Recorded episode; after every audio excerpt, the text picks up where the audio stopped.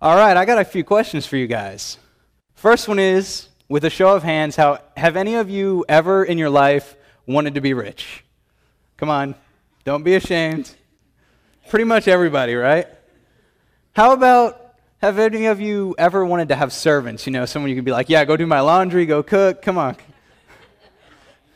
I know, I mean, a lot of people.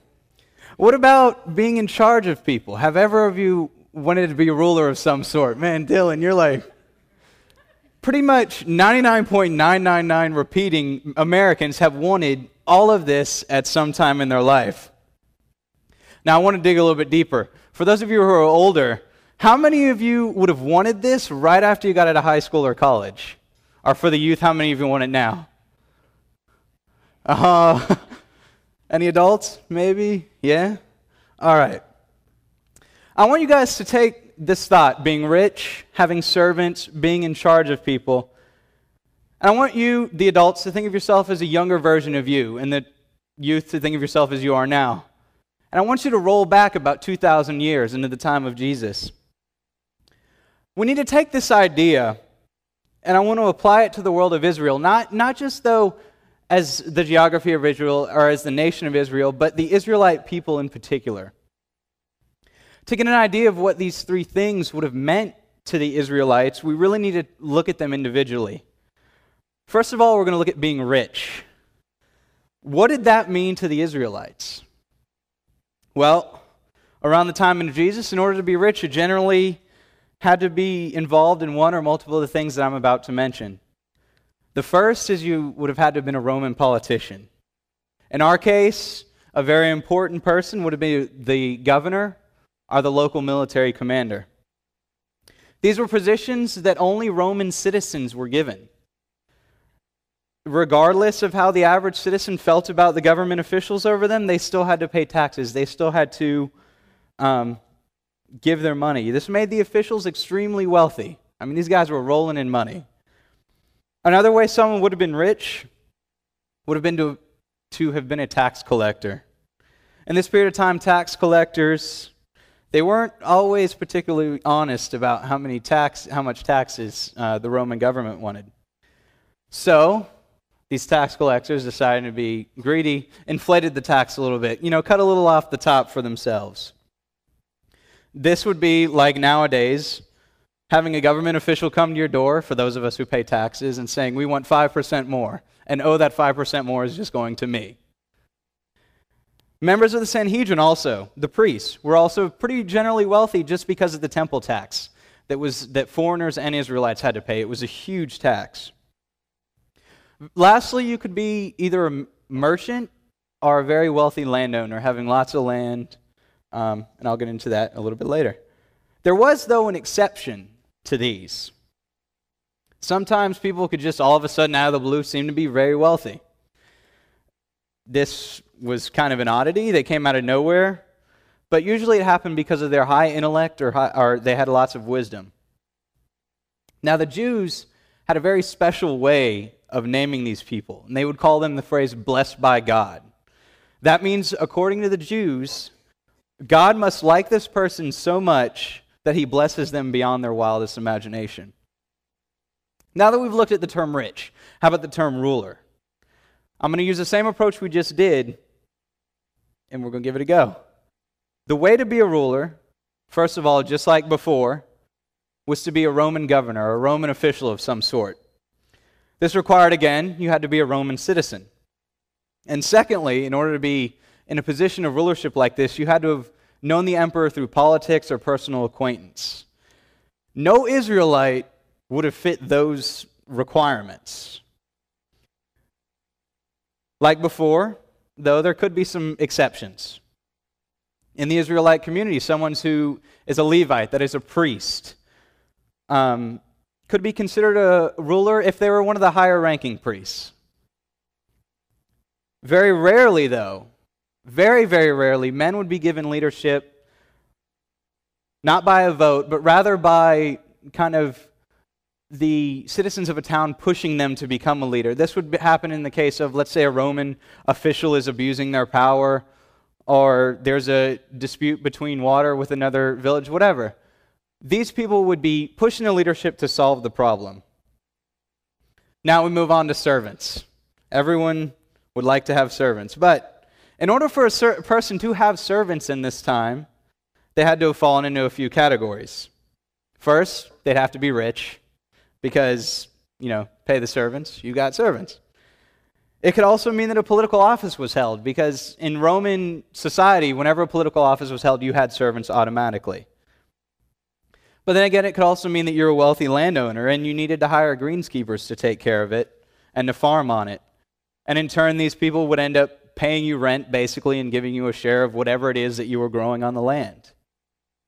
Now that we have an idea of what it required to be rich, what it required to be a ruler, and what it required to have servants, we got to kind of put them together to set up for where we're going. First of all, being rich and being a ruler tie in extremely well in the ancient Israelite times. Because as someone became rich, their influence became greater, their power became greater, therefore they become a ruler. Having servants also ties with being rich and being a ruler because in order to have servants, you generally were rich or were a ruler. So being rich got you servants, being a ruler got you servants. Both of them are feeding into each other right now. Being a ruler, though, generally meant you were so rich that, you know, you just had the money.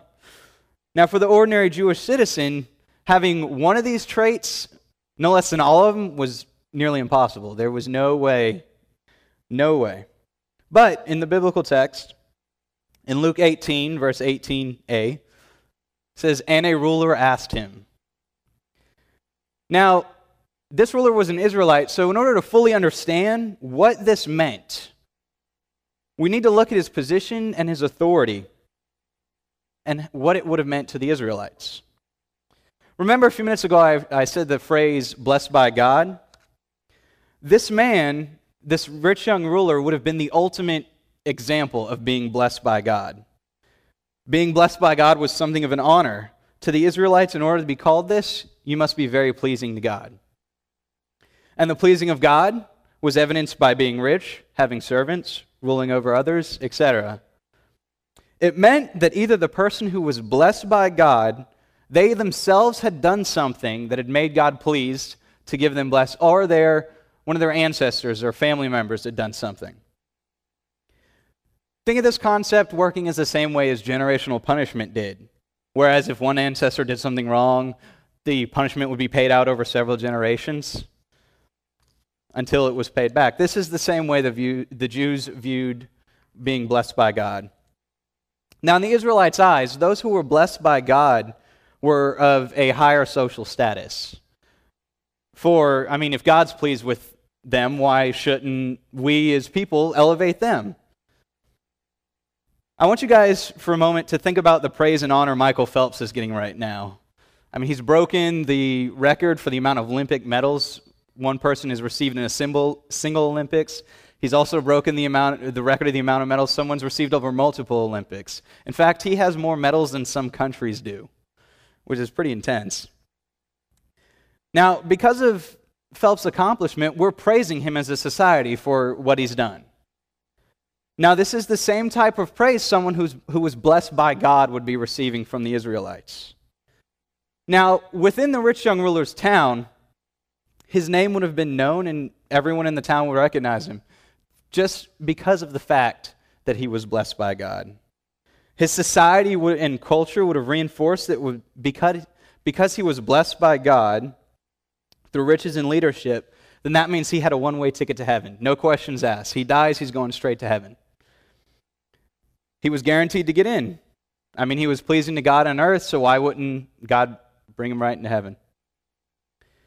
Another interesting thing about the rich young ruler is that since he was elevated to the status of being blessed by God in, in his culture so early in his life, and I only say that because he's called young, that as he became older, he would become even more of an authority to the Israelites around him, to the village, to the people in his town, and ultimately further out. To the Israelites, as a person got older, they became wiser. And in their eyes, the rich young ruler would have been extremely wise at a young age, which means that as he became older, people would travel would have traveled far distances to get his wisdom, kind of like with Solomon. The rich young ruler, also probably would have excelled at the Israelite rabbinical school. I mean, this, this was a um, tough schooling system compared to ours. It had four levels. It covered what's our Old Testament. First level would have been to study of the basic laws, your Ten Commandments, and some of the basic writings of the Israelite people. The second level would have been a study of all the Israelite laws and a majority of the texts.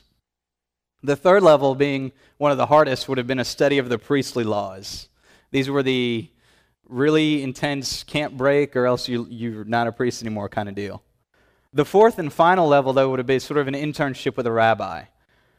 Due to the way the rich young ruler, though, answers the question that Jesus asks of him is whether he follows the laws in the Ten Commandments, and that's found in Luke 18 20 to 21, where Jesus says, You know the commandments do not commit adultery, do not murder, do not steal, do not give false testimony, honor your father and mother.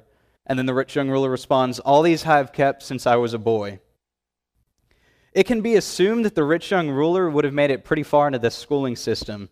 And most scholars think he probably made it to the third and was even invited to do the fourth section, but because of a trade or something, he didn't do the uh, rabbinical part. Now, as the rich young ruler was growing up, it can be assumed that Jesus would have been growing up around the same time. Jesus, as a young boy, would have been considered very special due to the fact that he was discussing scriptures with biblical, uh, at that point, biblical law uh, teachers in the temple. Now, just like the young ruler, he probably would have excelled greatly in the rabbinical school. We do know, though, that Jesus wouldn't have done the rabbi part because he was taught woodworking by his father. There was nothing to the Israelites very extraordinary about Jesus except his great knowledge of Scripture as a young boy. What, what's interesting when you compare Jesus to the rich young ruler, though, is Jesus would not be considered blessed by God to the Israelites. He was not in that category. Now, as Jesus grew older, you know, he began doing his public ministry, the miracles. These miracles began to give Jesus authority within the Israelite community as a prophet. And they drew this conclusion because Jesus was like a lot of Old Testament prophets. Now, as Jesus' miracles became more and more elaborate and special, his name started to be circulated around Israel. The rich young ruler almost would have certainly known about Jesus, especially when it came to Jesus' public ministry. Some major miracles that he probably would have known about are the great many healings that Jesus did, the driving out of evil spirits from people, the control over the weather and the water, the raising of people from the dead, and most definitely the feeding of the 5,000. Although, a side note on that, that's only 5,000 men. If you add one woman and one child to every man, you're looking at closer to 15,000 people being fed. So the ruler would have heard about Jesus' public uh, teachings, and he would have known about the miracles, and possibly some of the teachings that Jesus shared with his disciples. Most of the things that Jesus did would have been very common knowledge to Israelites all over the entirety of Israel. Jesus had such a following about him that news of him spread like wildfire over Israel. Like everyone knew what was going on, what Jesus was doing. At this point, even the, the naming, some people began to call Jesus the Messiah. He, he was starting to be called that by many Jews and Israelites. Now, Jesus was definitely a man the rich young ruler would have wanted to meet because if, the, if Jesus is a prophet sent by God or the Messiah, then that must mean that Jesus can confirm that the rich young ruler is going into heaven because, I mean, he is blessed by God. He wanted to know that, you know, this is my one way ticket. Thanks for confirming it. I'm out of here. The meeting between them to the rich young ruler, he thought it was going to be a demonstration that his culture was right, his religion was right. This was going to be his way to heaven. Whereas to Jesus, it was going to be a demonstration of how the Israelites had messed up so badly. The area of scripture that we're going to be focusing on between the meeting of the rich young ruler and Jesus is found in Luke 18, 18 to 30. But I want to take it a little bit deeper here. I want to take it a little bit closer and look at verses 18 to 23. Now, this bit of scripture, though, I really don't think it should have the effect it should on us when we just read it. And the reason I say that is because I think you need to understand the ruler's perspective in order to fully get what Jesus is saying. Now, like I mentioned earlier, at this point, I'm going to kind of show you my interpretation of the ruler from the ruler's perspective, how he would have felt about this dialogue. So, here we go. I heard he was coming to my village, my town. This, this man, this prophet of God, he was coming to share his teachings. But more than that, he, I, I wanted to see him. I, that he was coming was no big deal. I just wanted to confirm my ticket to heaven. I heard the day he arrived, my, I had some of my servants come in and say, He's here, he's here, he's here. You need to go see him. So I ran out. I'm going through the town. Everyone recognizes me, they know who I'm looking for. They all step aside, let me go up to Jesus. I say, Teacher, no response. Rabbi, no response. Jesus, he turns around and he looks at me. This man that I've been waiting for is finally in front of me. I can actually ask him what I've been wanting to know. With all my pride, I say, Jesus, what is the way into eternal life? I'm expecting his response. I'm expecting him to say, Well, you know, you've done well. You've followed my laws and commandments. You're good to go. You got your ticket to heaven.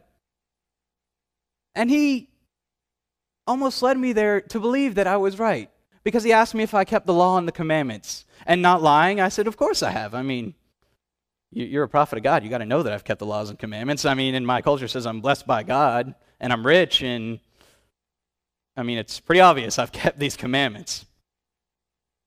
But what followed is something that I wasn't expecting. What, what followed was something that had shaken me from the day I heard it. He looked at me and said, You lack one thing. Wait, wait, wait, wait, Jesus. I lack something? I mean, come on. I, I've, I mean, you're obviously God is happy with me. Uh, you've given me all this money. You've given me all this power. I mean, I'm doing what you want me to do. I'm, I'm blessed by you. I don't understand. What do I lack? What do I lack? And his response was um, something unexpected. He told me I needed to give away all my wealth and give it to the poor. Give away all my wealth. You mean what shows I'm blessed by God? What, what shows I'm going to heaven? You want me to give it all away? what? Why? And then his response was, Then come follow me. So I had to do this in order to follow him. But, but I couldn't.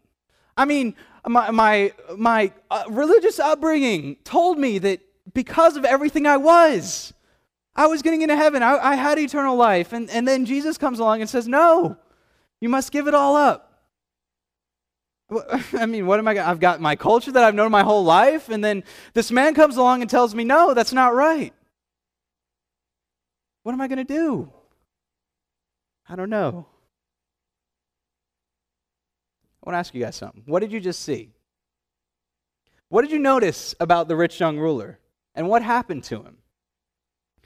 I mean, it's pretty obvious. The, the rich young ruler at first was very arrogant. I mean, he, he knew where Jesus was coming. He, he just knew Jesus was going to say, You're doing the right thing.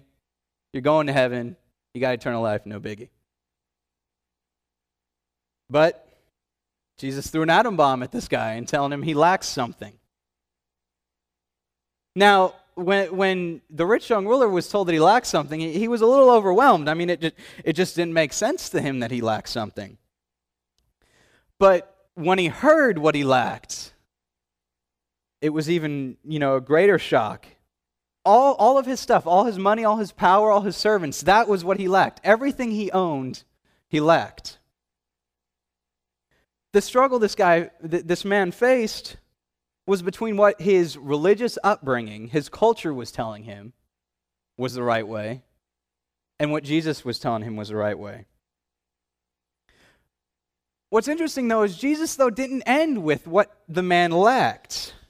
He rather gave the man an invitation to follow him. That is if he gave up everything. Now what's interesting though about the way he extended to the man the invitation to follow him was the exact same way that he invited all the disciples to follow him with a simple, Come, follow me. I mean, the choice, though, the rich young ruler made, though, was costly. I mean, he walked away. He didn't. He didn't care. I mean, he may have cared, but He was so shocked that it just didn't make sense. I want to ask you guys today, though, in your lives, what is God calling you to give up? A better question is, why should you give it up? It all goes back, though, to what the rich young ruler asked What must I do to inherit eternal life? Jesus calls us to give up stuff, give up our everything, so that we can enjoy eternal life with Him. Now, when all of you became a Christian, you gave your life to Jesus at that point. But the more you give Him now, the sweeter your reward is going to be in eternal life. In Luke 18 23 to 30, Jesus says, uh, it says, when he, he being the rich young ruler, heard this, he became very sad because he was a man of great wealth. Jesus looked at him and said, How hard is it for a rich man to enter the kingdom of God? Indeed, it is easier for a camel to go through, an eye, through the eye of a needle than for a rich man to enter the kingdom of God. Those who heard this asked, Who then can be saved? Jesus replied, What is impossible with men is possible with God. Peter said, We have left all we had to follow you. I tell you the truth, Jesus said to them, No one who has left home or wife, or brothers, or parents, or children, for the sake of the kingdom of God, will fail to receive many times as much in this age, in the age to come, eternal life. So the disciples left it all. The rich young ruler didn't. Being a follower of Christ, though, comes with a cost. I mean, Jesus shares that cost with his disciples. If you flip back into Luke 9, verses 57 to 62. As they were walking along the road, a man said to him, I will follow you wherever you go. Jesus replied, Foxes have holes and birds of the air have nests, but the Son of Man has no place to lay his head. He said to another man, Follow me. But the man replied, Lord, first let me go and bury my father. Jesus said to him, Let the dead bury their own dead, but you go and proclaim the kingdom of God. Still another said, I will follow you, Lord, but first let me go and say goodbye to my family. Jesus replied, No one who puts his hand to the plow and looks back is fit for service in the kingdom of God. Jesus wants nothing less than our giving of our lives to him every day. We got to willingly offer it to him. it can't be something where it's like, you know, I guess I'll do this because Jesus says I have to. It has to be, I'm giving this to you. The road of following God's not an easy one. But if we keep our eyes on that goal, the question that the rich ruler asked, the reward, eternal life, then giving things up for Jesus will seem very easy. So, I want to ask you, what exactly does this giving of everything to God look like? How does it work? To use some examples from the book of Hebrews where many's been, Abraham, he gave up his position in his household. He was going to be the, like he was the heir to everything in his household if he had stayed where he was. But instead, he gave that position up to follow God, whom at that point he really didn't comprehend God. He really didn't understand God the way we do. But he followed God because of a promise of a son, but more than that, a chance to become a great nation. Moses' parents gave up their child who would have been killed by Pharaoh's men if they had found him. They put Moses in a basket and just kind of let him go, hoping, praying that somehow God would save their son. Moses himself, being raised in a life of luxury in the Egyptian courts, left it all because God had called him to, get the Israelites out of Egypt. The Israelite people themselves, even though they had a crummy life in Egypt, they still had food and water every day. They left that guaranteed life and followed a God that they knew about, but mostly they followed because he promised to take care of them and provide for them. They crossed the Red Sea. I mean, that must have been a pretty intense moment. Eventually, they conquered nations just by trusting that God would help them. Now, to go in uh, another example, not mentioned in Hebrews, would be Jonathan. I mean, this guy was the heir to the throne of Israel. He was Saul's son. The, the throne would have been his as soon as Saul died. But instead of doing that, he willfully gave his throne to David. Now, to go a little bit into the New Testament, the 12 disciples who had very established lives, income, house, everything. They left all of that to follow Jesus just when Jesus simply said, Come, follow me. Saul of Tarsus, who we later know as Paul. He gave up all of his time and, his, and his, all of his Jewish traditions, completely broke against that, to spread the good news of Christianity into the Gentile world, which in turn affects us because we're all Gentiles. And he also wrote most of what is our New Testament. I mean, where would we be without Paul? This New Testament was to guide the churches in the lay down doctrine. You see, whenever someone consistently gives up everything to God and to Jesus, their lives are blessed by Him, and their reward in heaven is even sweeter. This giving up of everything, though, is not just a one time event in salvation, it's something we must do daily. Daily, we must choose to give it to Jesus, give it all to Jesus. Daily, we have to make that commitment. But we have to make that commitment because of the final goal eternal life. Now, to give you all a modern and day example of what that looks like, um, I'm going to go into a little bit about my life. Uh, when I was in high school, I was a competitor in international taekwondo tournaments. Um, I, I was born in the USVI, so I contacted the head coach of their taekwondo group that was going to the Olympics to see about going to the Olympics with them. And a date was set up for me to fly down to Brazil, compete in an international tournament, and then meet up with the team, fly back to the USVI, and train with them. Two weeks prior to me flying down, I was in my uh, second, degree, second degree black belt test, and I broke my lower left leg's small bone, ripped clean in half. I wasn't able to fly to Brazil, but God had other plans. He had made a choice for me there. See, a missions trip was coming up at my church that I knew about, but I was choosing to go to the Olympics, wanting to go to the Olympics over going on this missions trip. And I, you know, debated about it, kind of said, no, I don't want to do the missions trip thing because I'd rather go to the Olympics. And God will forcefully made that choice for me. a couple years later in my life, I was attending Florida Atlantic University studying, with the, studying 3D animation. Um, over the summers, I had a guaranteed internship with a simulation company, and I would have had a guaranteed job right when I graduated. Then, though, came a surprise. Two years into my uh, program there, my parents said, Hey, we're moving to Georgia. Now, these previous two years, God had consistently said ministry, ministry, ministry, and I just kind of said, whatever, whatever, whatever. I'm doing 3D. Um, but God had other plans. After uh, some prayer, and I'll say a lot of prayer, and some information gathering, Atlanta Christian College was kind of presented to me. Now, I had a choice. I could either stay at FAU, free ride, Zero loans, zero, you know, not paying for books, guaranteed job, guaranteed, well, guaranteed job during the summer, guaranteed job after I graduated, and then a, a high end um, job at one of the 3D firms. But through uh, some prayer by others and you know just a lot of things that happened, I ended up choosing to go to Atlanta Christian College to study ministry. I finally gave in to God and said, You know what? God, you've been wanting me to do ministry for a while, so I'm just going to do it.